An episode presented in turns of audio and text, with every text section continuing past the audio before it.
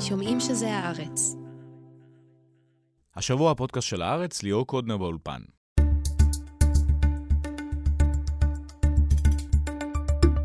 הכנסת חזרה מפגרה, ואנחנו עדיין בהמתנה לעתיד ההפיכה המשטרית. תקרה או לא תקרה, מתי ואיך. את השאלות האלה נפנה לחיים לוינסון, רבית הכט ומיכאל ארזר טוב. נדבר על מחנה יריב לוין בליכוד, הזינוק של בני גנץ ועל ההידברות בבית הנשיא, וגם איך הממשלה שדיברה על משילות לא מצליחה למשול. בהמשך, פוליטיקה אמריקאית. יעל שטרנל תסביר את ההחלטה של ג'ו ביידן לרוץ לכהונה נוספת, איך הוא נתקע עם הסגנית שלו, וגם על דונלד טראמפ שחזר לתמונה. ולבסוף על אובדנות, יוסי לוי בלז פרסם ספר בנושא, ואיתו נברר איך מתמודדים עם דיכאון ותחושת אובדן, למה זה נותר טאבו בישראל, והאם התאבדות היא אף פעם לא הפתרון.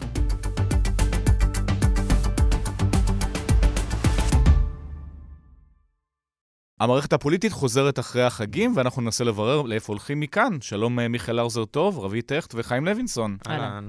אז אה, מי רוצה להתחיל? אני חושב שהמערכת הפוליטית לא יודעת איך היא חוזרת מכאן. זאת אומרת, נתניהו ניצל את uh, פגרת החגים הלאומיים, כן? זה נהיה איזה משהו חדש אחרי החגים של האביב, כדי כן לנסות לתקן את הטעויות שהוא עשה ב- במושב החורף, ששיאם היה בפיטורי גלנט ב-26, ב- 27 למרץ.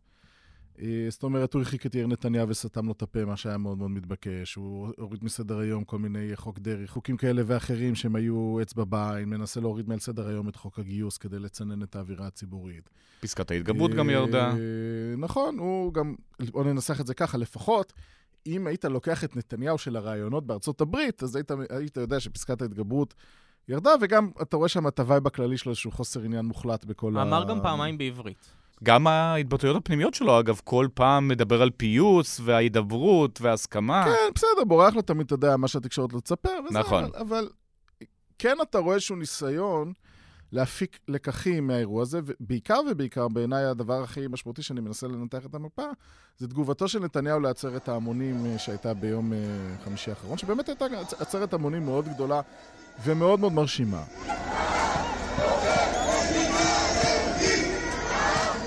ונתניהו לא משתמש בעצרת הזאת כדי, לפחות בינתיים, כדי לדחוף קדימה את, ה, את הרפורמה המשפטית. הוא כמובן, אה, זה הכל פולחן האישיות שלו, אז הוא הודה להם על זה של האמון האישי ו- וכולי. אגב, שרה רעייתו לא הודתה על, על האמון שהוא בא בהפגנה? אולי בפורטו ריקו. ועולה השאלה האם הצינון הוא אמיתי, או שהוא תרגיל הטעיה. שאנחנו לא יודעים את התשובה אני, לזה. כן, ואני חושב שלא רק אני לא יודע את התשובה לזה, גם יריב לוין לא יודע את התשובה לזה, וגם נתניהו עצמו לא יודע את התשובה לזה. אני נוטה להסכים עם חיים ואוסיף, אני חושבת שנתניהו מנסה לקנות זמן. פשוט טוב, מאוד. הישרדות, תמיד למסמס, זה מה שאמרנו. בדיוק, למסמס את, אה, אם אנחנו נחלק את זה בלוחות זמנים, וזה גם דברים שאני שומעת בליכוד, מושב אה, נוכחי, מושב קיץ, למסמס אותו על, ה, על ההידברות, להעביר תקציב, כי צריך, יכול להיות שגם לדחות, כנראה בהסכמת השותפים החרדים, את חוק הגיוס, אה, ולהעביר אותו בשלב מאוחר יותר, ולהגיע למושב הבא עם אה, חבילת השרצים הזאת של חוקי ההפיכה המשטרית, שאין לאף אחד ספק שהם ירוככו מאוד דרמטית, הם לא יהיו בקונסטלציה הזאת של אה, רוטמן ולוין. זה הפרוגנוזה ההגיונית. אנחנו נמצאים במצב מאוד מאוד לא הגיוני, יכולים uh, לקרות כל מיני uh, דברים, נגיד את גלנט אף אחד לא צפה, וגם את התגובה לגלנט, זאת אומרת, זה דבר שהוא באמת, uh, חיים הזכיר אותו, והוא נכון, זה מין קו פרשת המים, שבו גם תומכי נתניהו עצמם אמרו לו, תקשיב, אתה הגזמת פה והדברים יוצאים משליטה, ומאז אנחנו רואים את אותה התכנסות לפסאדה הממורכזת של נתניהו, כן? שהיא כאילו אה, פחות יאיר נתניהו, יותר אה, אחדות. אני לא חושב שזה פסאדה בהכרח, כי יש לו בעיה מאוד מאוד קשה בנושא של יוקר מחיה. שמכה מאוד בציבור החרדי מגדולי תומכיו. אבל מה, הציבור החרדי יחתוך ממנו? אז מה, הציבור החרדי בגלל שהחלב עולה יעבור לבני גנץ? ציבור שעבר כהניזציה. קודם קודם כל, זה שהחלב עולה, זה מכה מאוד קשה אה, לכל הציבורים, אבל במיוחד לציבור החרדי ובמיוחד למשפחות. שקונות אה, ארבע וחמש שקיות ביום.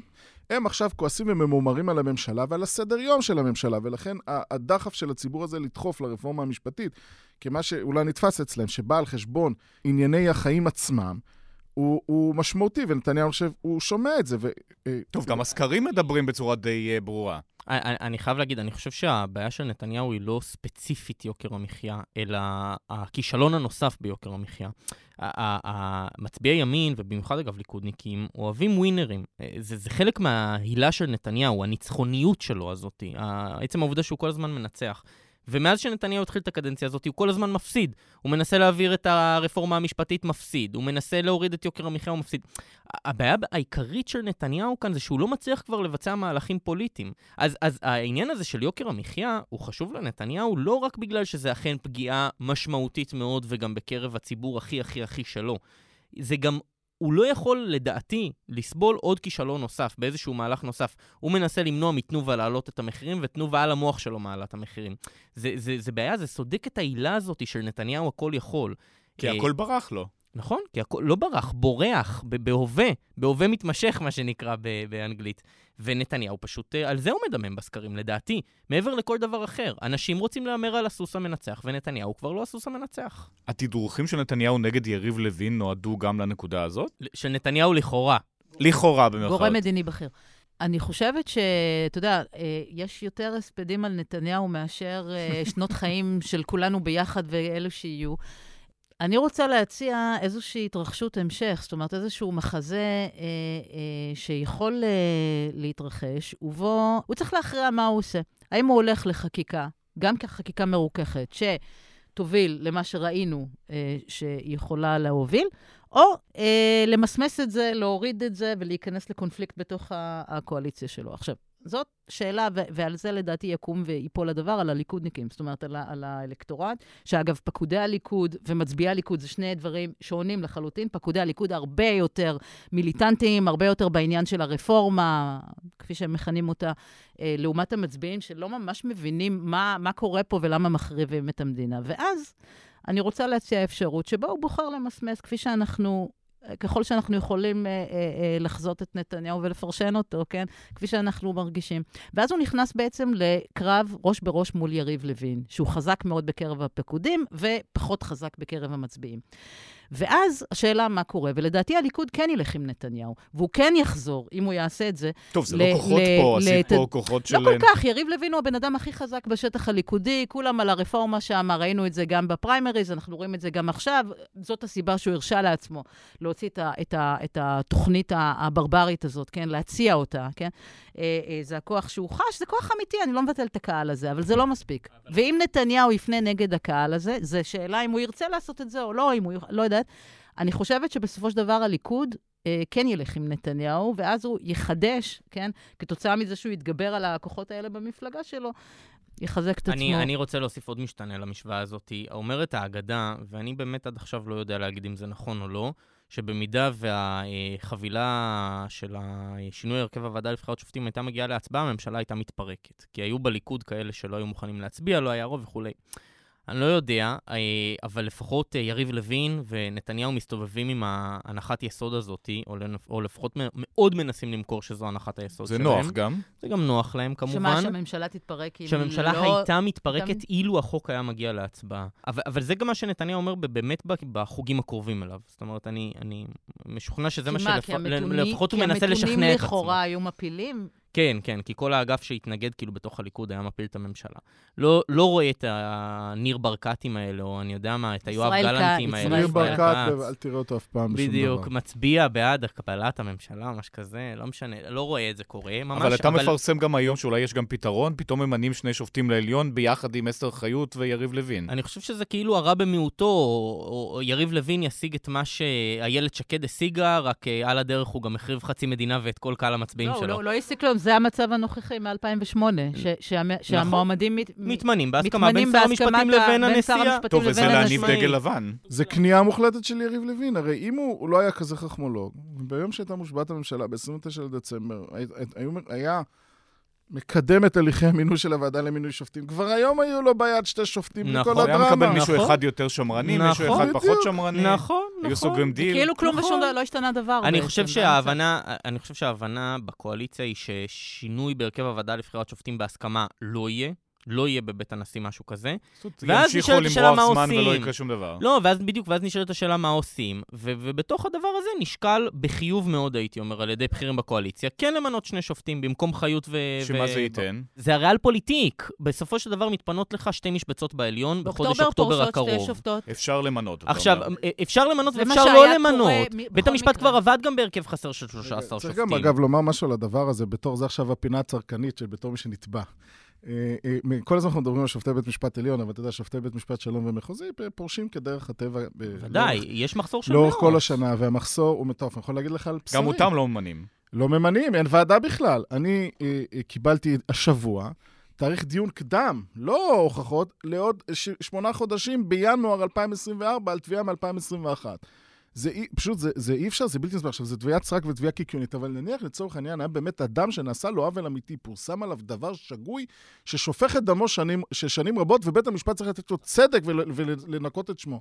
אי אפשר להתנהל במציאות המטורללת אבל הזאת. חיים, זה לא רק שתקועה, בגלל המחסור היא בשופטים, דופקת את הדבר כולם, הזה. את, חוץ מהשופטי עליון. השאלה האמיתית היא אה, מה יקרה בסוגיית הנשיא. כשחיות אה, פורשת, האם יצחק עמית, שלפי שיטת הסניוריטי הוא המיועד והוא בקואליציה מאוד לא רוצים אותו, כן, הוא מייצג עבורם. הוא השמאלני. או שיחליטו שוב בפתרון המסמוס אה, פוגלמן, או שיהיה לנו פה איזה אירוע אחר, ופה תיבחן הרצינות, אני לדעתי, שם 100 שקל של על כל, ה, פוגלמן. של, כל ה, של כל הצדדים, או שבאמת, אתה יודע, זו האופציה שכנראה נבחרת פה, כמו במצב הנוכחי, של כאילו למשוך את. הזמן, לא, למשוך את הזמן. אתה יודע, פוגלמן המשנה, זו הפרוצדורה, בסדר, אין פה החלטה אקטיבית או של, של, אה, של הצד. יש פה תת-שאלה, האם יש שופט מבית המשפט העליון שיאתגר את שיטת הסניוריטי וירגיש בכלל מועמדות להתמנות? ששם משפחתו מתחיל באלף? אם אם אלרון לשבור את השיטה, כן או לא, שאלה מעניינת, כי אני חושב שהחזון של יריב לוין אה, להצניח אה, שופט בית משפט עליון לנשיא מבחוץ, ואז אה, לנשיא, זה כבר הוא הבין שזה חלומות באספמיה, וזה יפוצץ את כל העסק. לו נערכו הבחירות היום, שאל אה, מנו גבע ולא לפני חמישה חודשים, מה היו התוצאות? בני גנץ מזנה כבר ל-28 מנדטים, ארבעה מנדטים יותר מהליכוד, שמאבד רבע מכוחו לעומת הבחירות. שימו לב להיחלשות של יאיר לפיד, 20 מנדטים. חלק מהמנדטים של גנץ מגיעים כמובן מהימין, אבל אה, לא פחות מכך מיאיר לפיד. הציונות אם נדבר על בני גנץ ויאיר לפיד, אז אחד מנצח, אה, השני צונח? זה המשמעות של הסקרים האחרונים? כאילו כן, אבל אני באמת לא חושב שזה דבר הרי גורל, כן? once אין בחירות בקרוב, ואני לא רואה שיש בחירות בקרוב, אז איך המנדטים בדיוק מתחלקים בין בני גנץ ליאיר לפיד? זה, זה כאילו, זה אנשים שקמים בבוקר יום אחד ככה ויום שני ככה, זה לא איזה דרמה גדולה. טוב, לפיד אבל בכלל יש לו מה להגיד? או גנץ לפחות זיהה משבצת התיישב, לפיד... אה, זיהה משבצת, אבל אנחנו לא יודעים, וזו שאלה שאף אחד לא יודע, כולל בני גנץ עצמו. האם הוא מגרש חנייה? כרגע של אנשים שמבועטים ממשבר חוקתי ופוטנציאל למז... למלחמת אזרחים, ולכן הם הולכים למועמד שנראה להם הכי, כאילו, רוצה למנוע את זה, כן? התשובה היא כן. אה, בינתיים, בסקרים. האם, האם הדבר, והאם מעבר לסנטימנט הזה יש עוד משהו? זאת אומרת, איך הוא יצלח מקרה של הידברות שלא תצליח? איך הוא יצלח אה, אם חוק הגיוס עולה לבמה ומחליף את אה, ההפיכה המשטרית, את חוקי ההפיכה המשטרית, והופך להיות איזשהו סלע מחלוקת אה, יסודי בציבור? הדבר הזה אמור לפעול לטובת לפיד, שהוא הרבה יותר חזק בסוגיות דת ומדינה. לא, האם אני לפיד חולק יכול עלייך. לקדם את עצמו דרך הדרך הזאת? אה, אני, לפיד לוקח, אני חושב שבנושא, ה- יש מחלוקת אמיתית בנושא הזה. אני חושב שלפיד מטפס, לדעתי הוא עושה טעות בנושא הזה, שהוא, של דפיקת הראש בקיר, וזה דווקא מקרה מבחן מעניין, לראות האם אה, בחוק הגיוס לפיד טועה. זאת אומרת, האם אנשים רוצים פה דת ומדינה לעומתי, או דת ומדינה שמנסה להגיע בסופו של דבר לפשרה ועמק השווה. גנץ הרי לוקח עמדה פרו-חרדית, כי בחזונו, ביומין הימים. אה, החרדים... שותפיו הטבעיים. כן, משותפיו הטבעיים. לא, למרות שהוא נהיה- התבטא נגד נהיה- חוק הגיוס והציג את המתווה שלו מבית... אה, המתווה שלו- ממפעלות אה, פנימה, שמחייב שירות אה, ציבורי או אה, שירות אה, שלו- קהילתי או אזרחי לכל ב- אדם, לא משנה... בעיניי זה המתווה הכי, פו, הכי פרו-פטור עלי אדמות, לצורך העניין. הרבה יותר מש... הוא לא עם הסיסמאות האלה של אנשים שהתגייסו וזה וזה.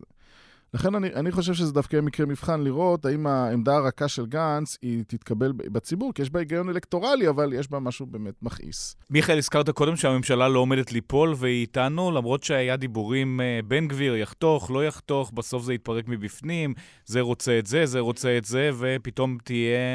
ייגררו לבחירות. אני אגיד לך למה הדיבורים האלו היו חזקים. כי הקואליציה בת 64 מנדטים. קואליציה של 61 מנדטים תמיד נראית לנו כמו קואליציה שברירית. אני חושב שזו הקואליציה הכי חזקה חזקה. ברגע שכולם יודעים שכל אחד, הדבר יקום ויפול עליו, השורות מאוד מאוד מצטופפות באופן אוטומטי. 64 מנדטים מאפשר לכל אחד איזה גרייס כזה לעשות מה שבראש שלו. מה השינוי הגדול? שפתאום הקואליציה בסקרים לפחות היא רחוקה מאוד מ-64. ואז יש לך בעצם דה פקטו קואליציה צרה כזאת, והתנהלות של קואליציה צרה, ולכן השורות מאוד מצטופפות, ולכן לכולם ברור שלא הולכים לבחירות. כי המוטיבציה להפיל את הממשלה יורדת. כי יכולת התמרון של כל אחד מהשחקנים יורדת, כי הם כבר לא יכולים לאיים, כבר דודי אמסלם כזה לא יכול לבוא ולצעוק ולעשות את ההצגות שלו מעל בימת הכנסת, כי, כי זה לא מוכר. ברור שהקואליציה במצב כל כך שברירי, שאף אחד לא מאמין שמישהו יעשה איזשהו מהלך. כשהקואליציה יציבה, גדולה, רחבה, כל דודי אמסלם, כל מאי גולן, כל אה, איתמר בן גביר יכולים לעשות מה שבראש שלהם. כשהקואליציה שברירית, לא. זה בדיוק מה שאנחנו רואים. וזה יכול להחזיק ככה שנים? מה זה שנים? קודם כל אתה צריך להחזיק עוד איזה שנתיים פלוס מינוס עד שאתה כבר די מתחיל באווירת ההתפוררות. כן, אני חושב שזה יכול להחזיק uh, את השנתיים האלה. אני חושבת שיש, אנחנו עדים לאיזשהו מתח די, די גדול. הממשלה הזאת בגדול, יש לה ציבור תומכים ויש לה אלקטורט ויש לה בייס, אני לא מזלזלת ולא מוחקת אותו, היא נעדרת אה, לגיטימציה ציבורית רחבה ויסודית. שגם במצב המקוטע, המשוסע, בלה בלה בלה, עדיין יש איזשהו מינימום מסוים, כן? רבים מהימנים לא רוצים את uh, בן גביר וסמוטריץ', והם לא אוהבים את הממשלה הזאת. טוב, זה קצת כמו שמיכאל אמר זה... שלוזרים, לא, לא מצליחים לקדם כלום. זה כל מיני דברים. זה גם, uh, אתה יודע, יש כרגע, זה, זה מצב מעוות שבו uh, האינטרסים של רוב הציבור בישראל, שהוא בכל זאת עם כוונות ליברליות, גם אם הוא מסורתי, לא משנה, בסלט הזה של כאילו אה, בסופו של דבר לא רוצה את הממשלה הזאת שלא משקפת אותו. אז זה מצד אחד. מצד שני, אה, אף אחד אין לו אינטרס ללכת לבחירות, משום שכולם מאוד מאוד נחלשים אה, בסקרים. מה איתמר בן גביר יכול לעשות? הוא יכול להטריל כמה שהוא רוצה את הממשלה ולנאום בזה, ולהגיד שזה לא מספיק ו- וכולי וכולי. אשכרה לקום וללכת בשביל מה? בשביל לקבל ארבעה מנדטים, שישה מנדטים? לדעתי הוא לא עובר את אחוז החסימה אם הוא רץ אני לא, לא יודעת, זה, זה, זה, זה, יש, זה משמעותי כמו כמה לבני גנץ. זאת אומרת, אנחנו מדברים על סקרים, אבל זה הסנטימנט, וללכת בתוך סנטימנט כזה לבחירות, זה מעשה טירוף. Uh, ולכן uh, הדבר הזה פה, כן, יש פה שתי עובדות שמאזנות אחת את השנייה, והשאלה, מה יכריע? חיים, כמו שרבית אמרה, הספדנו את נתניהו כבר מלא מלא פעמים. יש דרך הספדת, לקום? אתה אתם, לא? אתם הספדתם יש דרך לקום מזה? אני הספדתי את נתניהו, אה, פעם אחת, כן. לכל אחד יש את הפעם האחת כן. שלו, גם לי יש רק פעם אחת. לא, פעם אחת זה בסדר. עדיין... לא, צריך שלוש פעמים בשביל שאתה תהיה... להיות מגוחך. דיבור, כן. אני לא מספיד את נתניהו בכלל. זאת אומרת, אני חושב שהבעיה העיקרית של נתניהו זה לא איזשהו אובדן תמיכה שהוא יכול להיות זמני. הבעיה העיקרית שלו, לדעתי, זה שהממשלה שלה, הממשלה שלו, אין לה סדר יום. כאילו סדר היום שנשאר, זה יוקר, שלפחות נתניהו מנסה לשווק כסדר היום הקיצי שלנו, זה המאבק ב- ביוקר המחיה. טוב, גם שם הוא לא יצליח שמה... להוריד את מחירי החלב ש... בפעם הבאה. זהו, לא רק מחירי החלב, נו, זה... החשמל, הדלק זה... שמחזיקים בשיניים. אני, אני, באמת, אני אומר, אני לא מבין איך משפחות מהמעמד הנמוך במדינת ישראל מצליחות לשרוד. אני לא נכון? מצליח להבין. פשוט... זה נשגב מבינתי. אה, וזה לאורך זמן תהיה לו שם בעיה מאוד מאוד קשה, זה, וזה בעיה שאי אפשר בנאום על, על התקשורת השמאלנית, זה לא יעבוד. זה בעיה מאוד עמוקה. אני, אני חושב שחיים מאוד צדק בעניין הזה של הסדר יום. אם משהו באמת יכול לסכן את הממשלה הזאת, זה לא יואב גלנט ולא הפיכה משטרית. זה האירוע הקריסה הקולוסלי הזה, ההרגשה בציבור שכאילו שום דבר לא עובד, שהכל קורס, כל היחסי חוץ קורסים, סעודיה הולכת לנו אה, מעבר לכתף ו- וכורתת בריתות עם איראן, המחירים בסופר עולים, נתניהו לא מוזמן לבית הלבן. ההרגשה שכאילו שום דבר לא מתפקד. ואם הדבר הזה יימשך לאורך זמן, כמו שהוא היה כאן במשך הארבעה חודשים האחרונים, אז אני חושב שהבעיה האמיתית של נתניהו תתחיל, ואז האיום המרכזי של נתניהו גם, גם יופיע. כן, המשמעות הפוליטית של התחושה הזאת היא שזה חברי כנסת חובבי תשומת לב, סלש מזהה סנטימנט אצל הציבור, זה לא שהם יפילו את הממשלה, הם יתחילו בפרובוקציות שיקשו מאוד על הממשלה לתפקד. זה מה שדוד ביטן עושה עכשיו, לא? נכון, נכון. אז דוד, דוד ביטן. אני לא מצביע על החוק הזה אם uh, לא מכניסים את התרופות uh, לחולי סרטן בלי מע"מ. אני לא זה לזה, וכל שבוע אתה ממשבר למשבר למשבר, שלכולם נמאס, כי במצב כזה אף אחד לא מצליח להשיג דברים שהוא רוצה, והשאלה מי, מי בסוף נותן את המכה הסופית היא עניין של זמן. חיים לוינסון, רבי טכט, מיכאל ארזוטוב, תודה רבה. תודה. I'm running for re-election. Should he run for re-election? And look at this, 70% say he should not run. 48% say that his age is a major issue. המרוץ לבית הלבן יוצא לדרך כשהנשיא ביידן אומר, אני ארוץ גם בפעם הבאה. נדבר עליו וגם על הסגנית שלו בעיקר. שלום אה, דוקטור יעל שטרנל. שלום, שלום. ראש התוכנית ללימודים אמריקאים באוניברסיטת תל אביב. שלום ליאור. אז אה, ביידן אה, זה חיכה, חיכה, חיכה, אבל לא איזו הפתעה גדולה. לא, לא הפתעה גדולה. זה בדרך כלל מה שקורה. הסיבה היחידה שאולי זה לא היה קורה במצב הדברים הנוכחי, כמובן, עובדת גילו של ביידן, שהוא אכן מאוד מתקדם. אבל בסופו של דבר נוצרה קונסטלציה שבה הוא רוצה להמשיך להיות נשיא, ואין אף אחד אחר שיכול להחליף אותו. זאת אומרת, אין שום אלטרנטיבה בצד הדמוקרטי.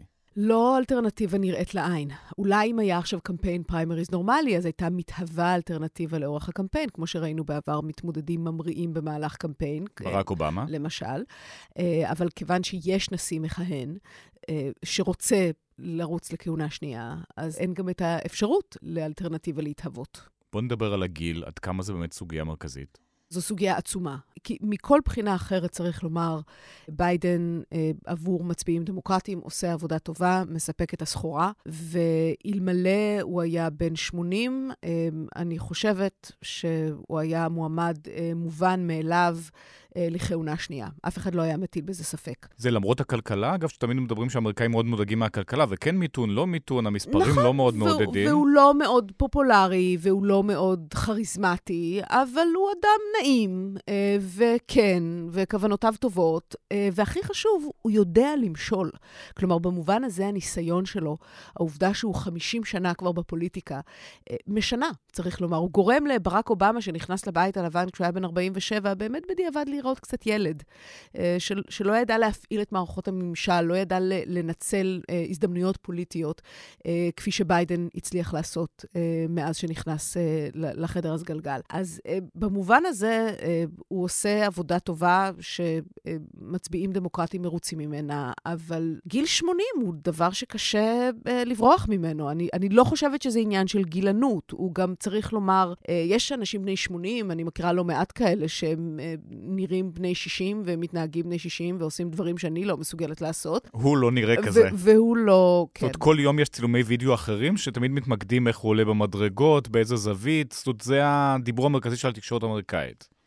יודעת אם זה הדיבור המרכזי של התקשורת האמריקאית. יש הרבה, יש, יש הרבה נושאים אה, על הפרק כרגע, ו, וזה לא, אין התמקדות אובססיבית אה, בפיזיות של ביידן. אבל קשה לחמוק מזה. כלומר, כשמסתכלים עליו, כששומעים אותו, יש כל הזמן אה, עיסוק בשאלה של אה, איך הוא נראה, איך הוא מדבר, איך הזיכרון שלו, איך היכולות הקוגניטיביות שלו, וצריך לומר, הוא מדבר פחות מנשיאים אחרים, הוא מתראיין פחות, הוא מופיע פחות, הוא נואם פחות. הוא בכלל אקטיבי? זאת אומרת, או שהמנגנון מתחת מנהל את כל העניינים? תראה, אה, אה, זו שאלה שתמיד אפשר לשאול לגבי כל נשיא, כי כל נשיא תמיד תלוי במנגנון. טוב, תמיד תמיד היה את הסיפור על רייגן, שבעצם בשנים האחרונות לכהונתו היה לא איתנו, ובעצם או ננסי או המנגנון שם ניהל את העניינים. יפה. ו- וכל נשיא תלוי uh, בשאלה של איך נראה המנגנון שלו, אם יש לו אנשים אפקטיביים תחתיו שיודעים לעבוד. Uh, ובמובן הזה, ביידן, uh, גם הוא תלוי במנגנון שלו, אבל צריך לומר, יש לו אנשים אפקטיביים שיודעים לעבוד, ובסך הכל מבחינת הישגים של העברת חקיקה, uh, תמרון uh, בסיטואציה הוושינגטונית, שהיא באמת... אה, כמעט בלתי אפשרית, בוודאי בעשור וחצי האחרון, אה, של אה, מל, מלחמה על החיים ולמוות בין שתי המפלגות, אה, הוא מצליח לעשות לא מעט. אה, ולכן, אה, גם אם הוא אה, עובד פחות שעות ביום מאובמה, אה, הוא מצליח לעשות דברים שיש להם משמעות בעולם האמיתי. In this election, we have a chance to change the course of history. I accept your nomination for Vice President of the United States of America. בואו נדבר על עוד נקודת תורפה, זה הסגנית שלו, קמאלה האריס, שלכאורה בהתחלה הייתה כוכבת ממריאה, אחר כך זה התרסק מאוד מהר. כן, קמאלה האריס זאת אה, תעלומה. אה, צריך לומר, זאת הייתה תעלומה בקמפ... בקמפיין הפריימריז שלה ב-2019-2020, שהיה נדמה שהיא יכולה להיות מועמדת אה, אפקטיבית. ובהקשר הזה, אם נזכיר את הגיל, אם הנשיא מת, היא מחליפה. נכון. קמאלה האריס לא מצליחה לדבר לציבור, היא, היא לא מצליחה להיות דמות שציבורים רחבים מתחברים אליה. ואני לא חושבת שמישהו יודע לומר בדיוק למה. יש כל מיני תיאוריות, כמובן, הדברים המובנים מאליהם, העובדה שהיא אישה, העובדה שהיא לא לבנה, אה, שמצד אחד זה הופך אותה להיות כמובן מודל לחיקוי ופורצת דרך. טוב, אצל דמוקרטים זה אמור לעבוד דווקא. נכון, אבל איכשהו יש משהו בפרסונה שלה ש...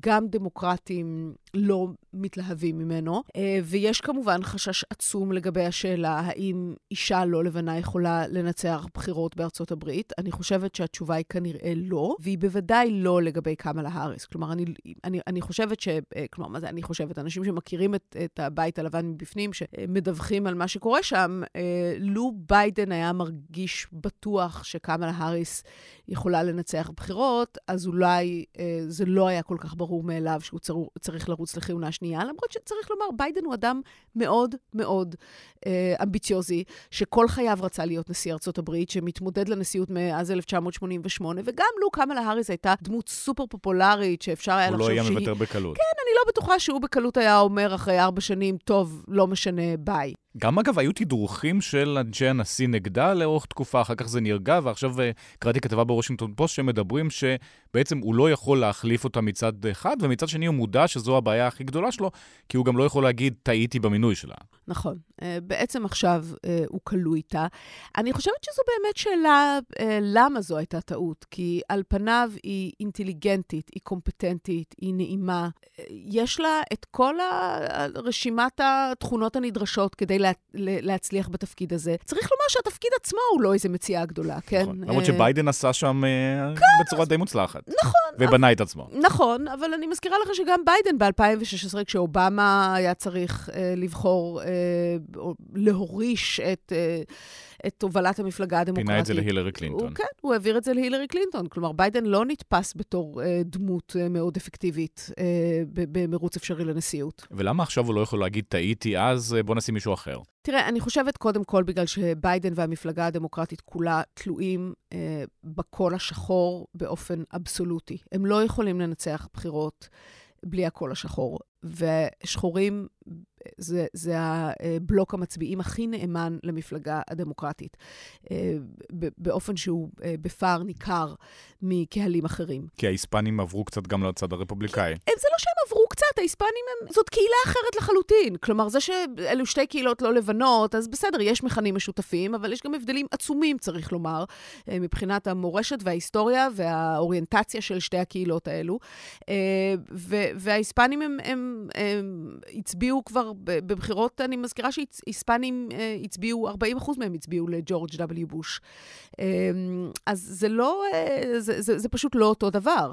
אה, וכמובן שמצביעים לבנים, המלחמה על כל קול של מצביע לבן שלא למד בקולג' היא מלחמת חפירות קשה, עליהם בוודאי אפשר לסמוך. אז זה לא פשוט, והסמליות של הדחת אישה שחורה תהיה כל כך קטסטרופלית, שהוא לא יכול לעשות את זה.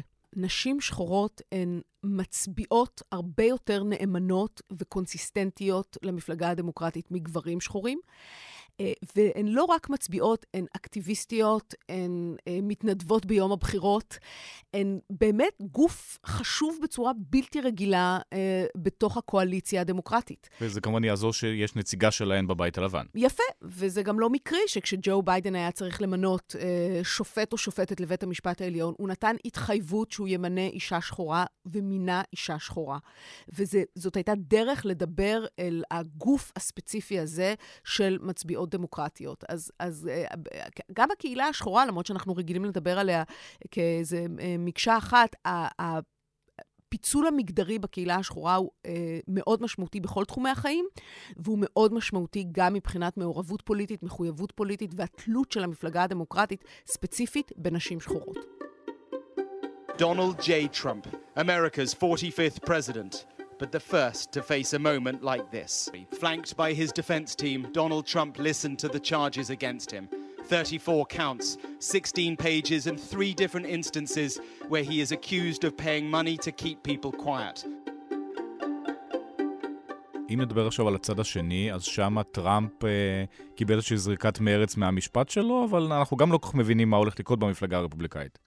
כן, גם המפלגה הרפובליקאית, צריך לומר, הופכת להיות אה, אה, איזה יצור אה, שקשה אה, להסביר טוב, אותו מבחינה זמן. לוגית, כן. בגדול, מה שקורה במפלגה הרפובליקאית זה שה base הנאמן, זה שמצביע בפריימריז, אה, מכור לכריזמה הטראמפיסטית. עדיין, למרות הכל. עדיין, למרות הכל, אולי אפילו בגלל הכל, כלומר, ככל שיש נגדו יותר כתבי אישום, אז ככה הולך וגובר השכנוע הפנימי שהוא נרדף על ידי ממסד אה, שמאל אה, מרושע ונקמני. יש ספק גדול אם הוא יכול לנצח בבחירות כלליות, אה, צריך לומר, וכנראה שהספק הזה לא הולך אה, להוביל לתוצאה יותר קונסטרוקטיבית ומלאת תקווה מבחינת המפלגה הרפובליקנית. עכשיו, שוב, אני לא רוצה לנבא, כי טעינו אה, בנבואות כבר כל לגבי כך... טראמפ ספציפית. לגבי טראמפ ספציפית, ו- ואני חושבת שלכולנו קצת קשה לקבל את זה ש- שכללי המשחק באמריקה באמת השתנו, ושכל מיני מוסכמות כמו אחוז התמיכה או שביעות הרצון בנשיא מנבא את תוצאות הבחירות. הנה, ראינו בבחירות האחרונות בנובמבר 2022, רק לפני כמה חודשים, שזה לא נכון יותר. ואני חושבת שאנחנו כולנו צריכים לעבור איזה תהליך של הסתגלות, להבין שאנחנו בתקופה חדשה בפוליטיקה האמריקאית, בהיסטוריה האמריקאית, ושהכללים הרגילים שהרגשנו שנותנים לנו איזושהי ודאות בעולם כבר לא לגמרי עובדים. But the job isn't finished. I mean, it is finished for Tucker Carlson. The show Tucker Carlson Tonight is officially over and rebranded. Fox News parted ways with one of its most popular hosts earlier this week, and it's created quite a stir through conservative, especially. אם נתעכב רגע על התקשורת האמריקאית, בעיקר הצד השמרני, אז הבלגן שקורה עכשיו בפוקס ניוז ישפיע איכשהו על טראמפ חזרה, או דווקא על אנשים אחרים? תראה, השאלה מה פוקס ניוז תעשה בעידן שאחרי טאקר, אה, ומה טאקר עצמו יעשה, אה, יש לנו כאן שני סימני שאלה גדולים. האם פוקס ניוז תצליח אה, להיות כוח שמעצב מערכות בחירות כפי שהיא הייתה בעידן טאקר? אני, אני מעריכה, צריך לומר, שהמותג... אה, יותר חזק מהמגיש. יותר חזק, ושהם גם לקחו את זה בחשבון כשהם נפרדו ממנו, אה, ושיימצאו פתרונות חדשים. האם טאקר כשלעצמו מספיק חזק כדי אה, לעבוד... איזשהו גורם עצמאי. גורם ב... עצמאי, אה, זו שאלה שאנחנו עוד לא יודעים מה התשובה עליה, ואנחנו אה, נחכה ונראה. אבל צריך להשאיר את זה כסימן שאלה, אם הוא עצמו ימלא איזשהו תפקיד אה, בקמפיין שאנחנו נמצאים בראשיתו. אה, תראו, זה בהחלט... זה שייקאפ, כלומר, זה, זה רגע משמעותי בתקשורת השמרנית, אבל כבר היו רגעים כאלה. כלומר, תנודות בחיים של דמויות תקשורתיות כבר ראינו, ובסופו של דבר יש גם את גורמי היסוד שמעצבים מערכות בחירות, ואת התהליכים שעומדים מאחורי המערכות האלו, ו- ואני, עם, עם כל הכבוד לטאקר, אני חושבת שהכוחות הגדולים שפועלים יפעלו את פעולתם, גם אם הוא יעמוד בסיטואציה אחרת מכפי שהכרנו אותו, וישפיע בדרכים אחרות, או אולי לא ישפיע בכלל. וטראמפ צריך בעיקר לעשות סולחה עם רופרט מרדוק. כן, טראמפ צריך למנף מחדש בלוק תקשורת אה, שיתמוך בו באופן חד משמעי. כלומר, אני חושבת שהפרשה הזאת של, שהעובדה שפוקס נאלצה לשלם 787 מיליון דולר... על אה, פייק ניוז של מכונות הצבעה לטראמפ. על פייק ניוז, שזה היה שקר בשירותו של דונלד טראמפ. זה לא דבר שאפשר להתעלם ממנו. והשאלה, מתי פוקס תיגמל מההתמכרות שלה לטראמפ, היא שאלה שאולי גם עליה אנחנו סוף סוף נקבל איזושהי תשובה במערכת הבחירות הזאת, ואולי פוקס תחליט שגם... תומכת 700... בביידן. לא, שגם 787 מיליון דולר, בסופו של דבר, זה הפסד שאפשר לספוג אותו, אם היא ממשיכה להיות ראש החץ של התקשורת השמרנית. כי הוא מביא רייטינג. כי זה מביא רייטינג, ובסופו של דבר יסתכלו על, ה... על המאזן הכספי, וזה עדיין ישתלם להפיץ פייק ניוז בשירותו של טראמפ, כי זה מכניס יותר ממה שמפסידים אחר כך בתביעות הדיבה. אז מה האופציות שם בכל זאת? אני מעריכה שזה בכל זאת יהיה טראמפ, כי, כי אני יודעת, סקרים לא, הם, הם לא נבואות, אבל הם בכל זאת אומרים לנו משהו, ו, והתמיכה של ה base הרפובליקני בטראמפ היא, היא עזה כמעט כשהייתה. אבל כשזה יגיע לבחירות הכלליות, ששם צריך לשכנע גם מצביעים שהם לא רפובליקניים, זה יהיה יותר מסובך. כלומר, אין מה לעשות, אירועי השישה בינואר, ההסתערות על הקפיטול, הותירו רושם. כתבי האישום מותירים איזשהו רושם. השימועים של הקונגרס בפרשות השונות הותירו רושם, ועדיין יש, צריך לומר, עשרות מיליוני אמריקנים שיצביעו לו, אבל לא נראה כאילו אה, זה יכול להספיק בשביל להעביר אותו מעבר לקו הגמר. אז המפלגה הרפובליקנית, כן, היא, היא גם מי שלא רוצה אותו שם, פחות או יותר תקוע איתו, ולכן הוא עוד, הוא איתנו. טוב, ובהקשר הזה אנחנו נראה שני בני 80 שרצים במרוץ הזה, כן. והפוליטיקה בעצם תתחדש רק אחריהם, נראה איזשהו מפץ גדול בשתי המפלגות. תראה, אין ספק שמבחינת המפלגה הדמוקרטית, התסריט הכי טוב זה ריצה של דונלד טראמפ. כי את דונלד טראמפ הם... הם כולם בח... מכירים אותו ויודעים מה מקבלים. כולם מכירים ויודעים מה מקבלים, וזה כמובן קצת בכל זאת מנטרל את, ה... את השאלה של הגיל של ביידן. כי גם דונלד טראמפ, צריך לומר, הוא, הוא, יש לו הרבה אנרגיה, אבל הוא גם אדם בן 78 שלא אה, עושה שעתיים כושר ביום, צריך לומר. אה, בהחלט ההשפעה של ההמבורגרים והקולה אה, ניכרת. ומבחינת המפלגה הדמוקרטית, אני חושבת שזה התסריט העדיף, אה, גם כי בסופו של דבר הם הצליחו להביס אותו ב-2020, הצליחו להביס ב-2022. והיה קצת תקופה של שקט, גם אנשים עדיין זוכרים מה היה בתקופת טראמפ, כן, וזוכרים את כן, האלטרנטיבה. ואני, ו- ושוב, אנחנו כל הזמן חוזרים אל, ה- אל הבלוקים האלה של המצביעים והמצביעות, צריך לומר, שמכריעות את הבחירות. הנשים בפרברים של פילדלפיה, הנשים אה, בפרברים של אה, ערי אריזונה. אני חושבת ששם הוא יתקשה. בגלל סוגיית ההפלות או נושאים אחרים? בגלל השילוב של הכל ביחד, גם ההפלות, גם האוטוריטריות, אה, גם הסגנון האישי, גם כתבי האישום, גם הכאוס. יש בלוקים קריטיים של מצביעות ומצביעים שמבחינתם אה, תמיכה בטראמפ, שהייתה איזה סוג של אה, שינוי מרענן ב-2016, יהיה יותר קשה לעשות את זה ב-2024. אז מהבחינה הזאת, אה, אנחנו נראה אכן איזה מין מרוץ, צריך לומר, מאוד משונה שידור חוזר בעצם. כן, בתקופה שבה דור ה-Z אמור uh, להוביל את העולם, אנחנו uh, uh, נסתכל על, על, כן, על מרוץ בין שני אנשים בני פחות או יותר 80. יעל שטרנר, תודה רבה. תודה.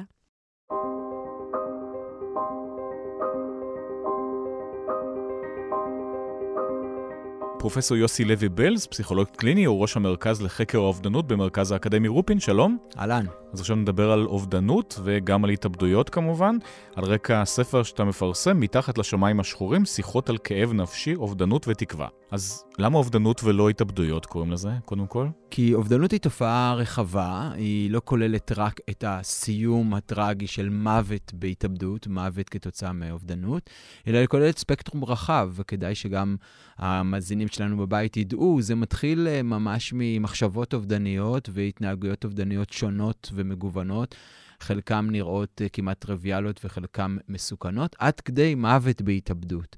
אז כדי להנכיח את זה שזו תופעה רחבה, וכדי להגיד לקהילה שם בחוץ, שהיא זו שמעניינת אותנו, תקשיבו, מדובר פה בספקטרום, ולא רק כן, לא, אז אנחנו אומרים אובדנות. זה עדיין טאבו בעיקר בחברה הישראלית, אבל גם בהרבה חברות אחרות. לגמרי. אה, יש אה, כמה סטיגמות מאוד מאוד קשות להתמודדות איתן. אחת מהן זה שאם נדבר על זה, ליאור, אני ואתה, מישהו שם שיקשיב לזה, זה יגביר מחשבות אובדניות, או זה ייתן לו רעיונות. זה על הרקע הזה בדיוק יש את המחקר המפורסם בצה"ל, שבמשך שנה לא דיברו על התאבדויות, כלי התקשורת התחייבו, והיה אותו מספר מתאבדים לפני זה וגם אחרי זה. לגמרי. אז אני אגיד שני דברים. אחד, זה שהמיתוס הזה הוא שגוי, ולא רק שהוא שגוי, הוא עולה לנו בחיי אדם, כי כש... כשלא מדברים על זה, בעצם זו תופעה מושתקת.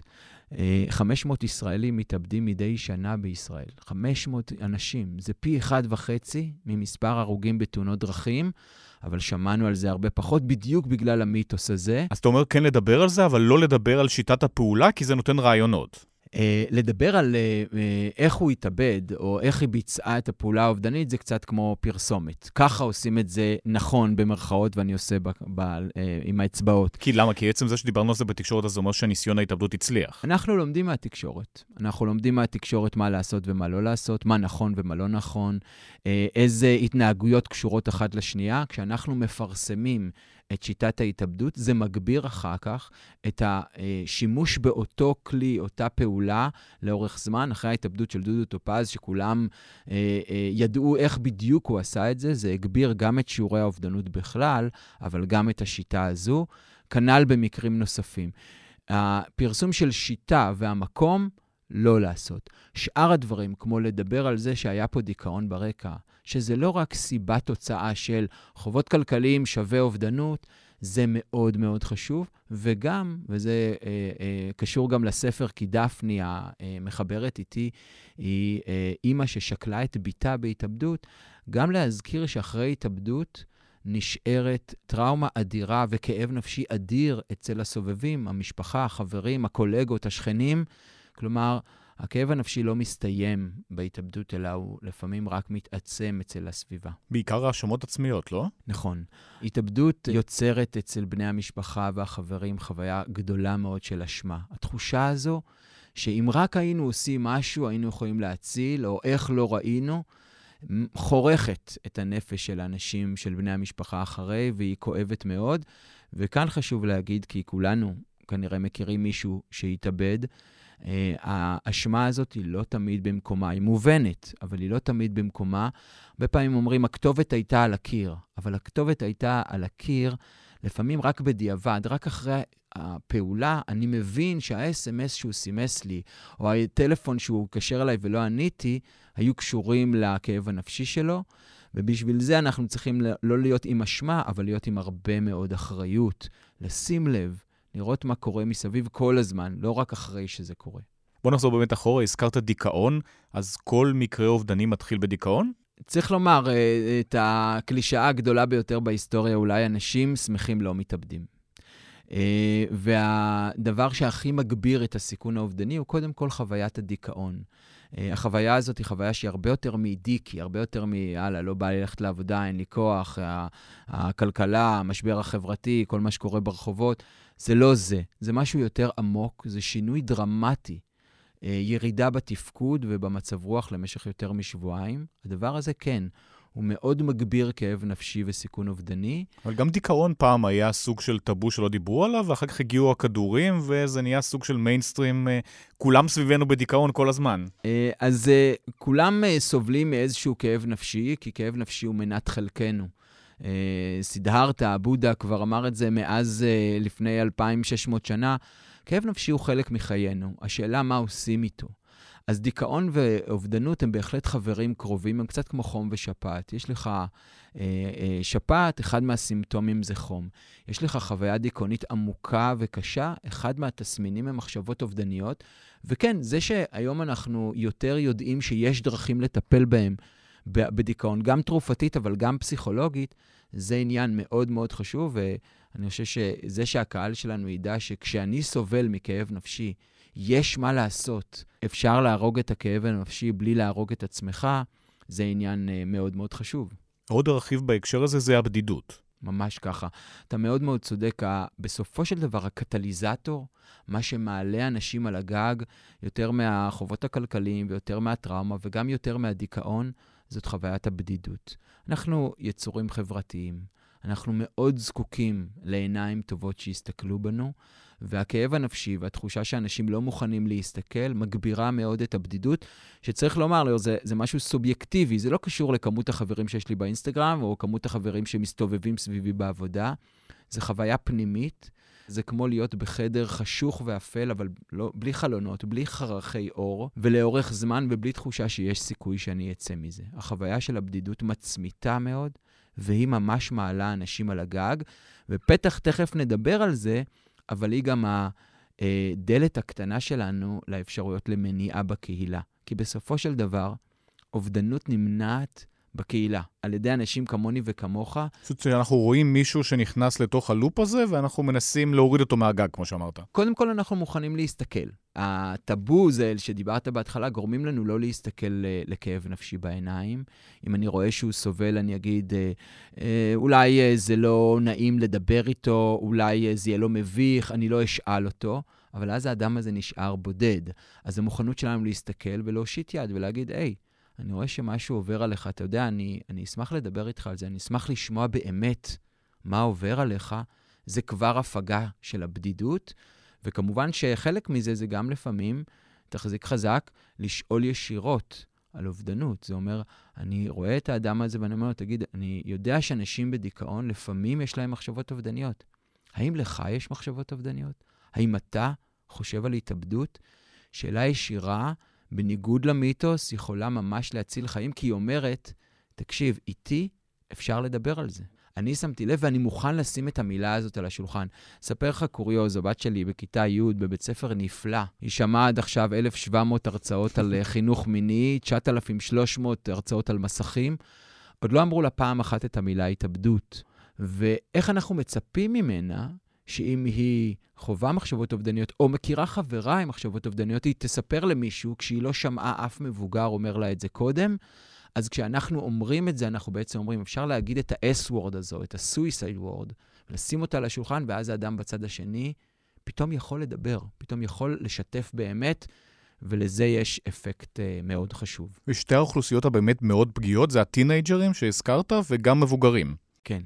נגיד רגע מילה על הטינג'רים. אמ, זה נתון מדהים שבו אמ, ברוב מדינות העולם, ובטח בישראל, צעירים מתים מהתאבדות יותר מרוב הדברים שאנחנו דואגים מהם. זאת סיבת המוות השנייה בשכיחותה בקרב צעירים, והגיל שבו uh, צעירים מתאבדים רק הולך ויורד. אם פעם אמרנו לעצמנו, זה קורה רק בגיל ההתבגרות, זה מתחיל רק בגיל 15, אנחנו רואים היום התאבדויות של ילדים בגילאי 10 ו-11, ומחשבות אובדניות חריפות בגילאי כיתה א' וב', והדבר הזה גם קשור למתיחת גיל ההתבגרות. אם פעם זה היה כמו הספר ההוא 12 עד 16, אז היום בבדיחה אני אגיד שגיל ההתבגרות מתחיל בפגייה ונגמר בגיל 40.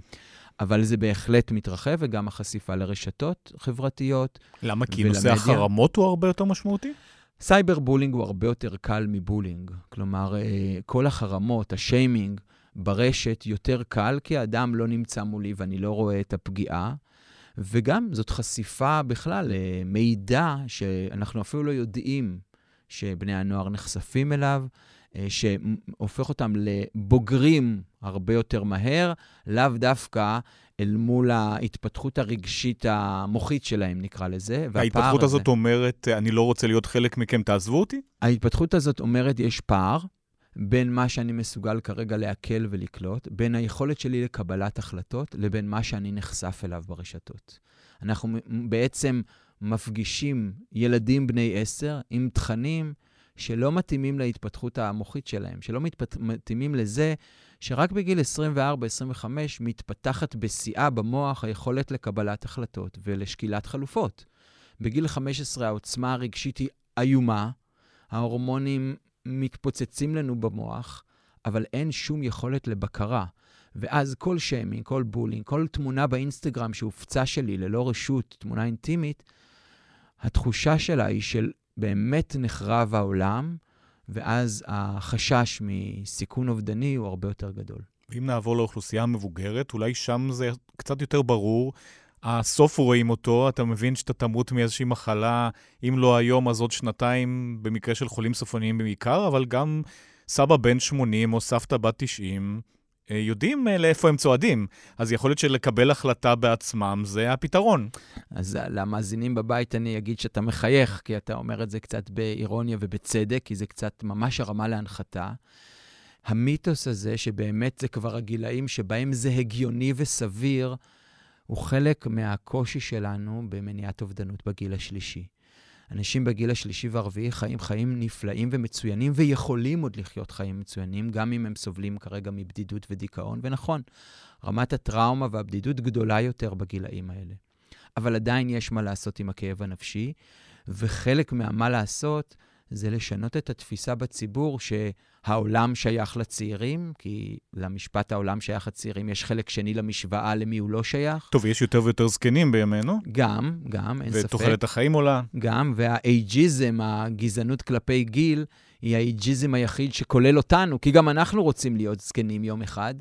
אמ, ולכן יש חשיבות גדולה להבין וגם להעביר את המסר החברתי-קהילתי הזה, שהגיל השלישי והרביעי מלא חיים ומלא אפשרויות, ולכן אם אני סובל מדיכאון או סובל מבדידות, זה הזמן ללכת לטיפול, זה הזמן להיעזר, זה הזמן להפעיל את מסגרות התמיכה שלי. וכאן אני אפתח סוגריים למשהו שככה לא דיברנו עליו, אבל הוא חשוב. ליאור, יש היום טיפולים פסיכולוגיים ותרופתיים מצוינים לדיכאון ואובדנות. זה כבר לא רק ללכת לחמש-שש שנים של אה, שיחות... אה, עם הפסיכולוג. ה, עם הפסיכולוג, וכמו הבדיחה הזאת של אה, אני לא נרפאתי מהדיכאון, אבל אני מבין למה הוא קיים. אלא טיפולים קצרים וממוקדים, לפעמים של 12 ו-15 מפגשים, שיכולים לעשות שינוי דרמטי. פרוטוקולים טיפוליים מבוססי ראיות, שאנחנו רואים אותם עובדים גם בעולם וגם בישראל. אז אם מישהו מקשיב לנו והוא סובל מדיכאון, או יש מישהו מסביבתו שמתמודד עם דיכאון, חלק ממה שאנחנו צריכים לעשות זה להושיט יד, לשים עיניים טובות ולהגיד לו, תשמע, יש דרך לעזור לך, בוא נלך ביחד למצוא איש טיפול מתאים. מבחינתך אבל התאבדות זה אף פעם לא הפתרון?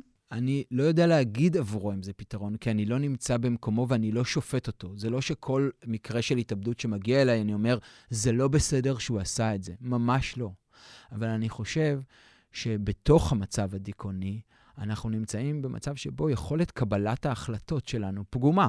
בעצם המערכת שאמורה לקבל החלטות באופן רציונלי, שלהחליט אם לחיות או למות, שזאת אולי השאלה הכי גדולה עכשיו, המערכת הזאת פגומה. אז מה שאני אומר לאדם האובדני, גם אצלי בקליניקה, גם זה שאומר, באמת, שהוא משכנע אותי שבאמת החיים בלתי נסבלים, אני אומר לו, בסדר, האופציה הזאת קיימת והיא על השולחן. השלט הזה של האקזיט, לא ניקח אותו ממך. אבל בוא נחכה קצת.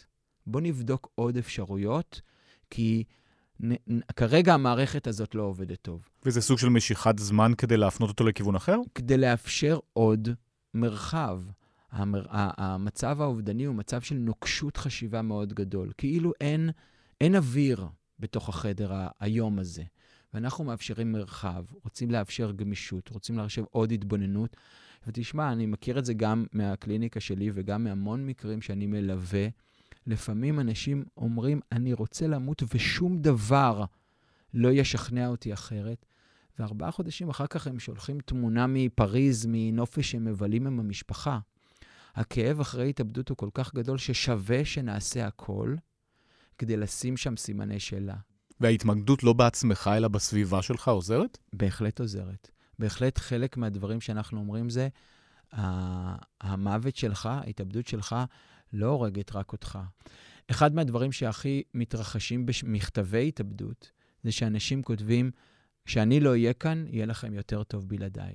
אמונה שלמה, אפילו קורט קוביין כותב את זה במכתב ההתאבדות שלו, אבל עוד רבים אחרים. עכשיו, it goes without saying שהחיים של בני המשפחה אחרי ההתאבדות הם לא יותר טובים, נכון? הם הרבה יותר גרועים וכואבים וקשים. אבל האדם האובדני באמת האמין בזה. זאת הדוגמה לאיך החשיבה היא לא רציונלית בתוך הרגע הזה של הסיכון האובדני, ועד כמה חשוב שנגיד, עצור, בוא נחכה קצת עד שתוכל לפתח חשיבה אה, רציונלית. ונגיד על זה עוד דבר שגם מוזכר לא פעם בספר, יותר בהרחבה, האדם האובדני הוא אמביוולנטי. המיתוס הזה שמי שרוצה להתאבד, יתאבד, ואין מה לעשות איתו, ולכן נוותר לו למה אנחנו מתערבים, המיתוס הזה הוא שגוי. בתוכנו, גם בתוך המשבר האובדני, יש שני קולות. כל אחד שאומר, אני רוצה למות, אני לא יכול לשאת את זה, אבל כל אחד שמחפש הצלה. יוסי לוי בלס, תודה רבה. בשמחה ותודה לכם.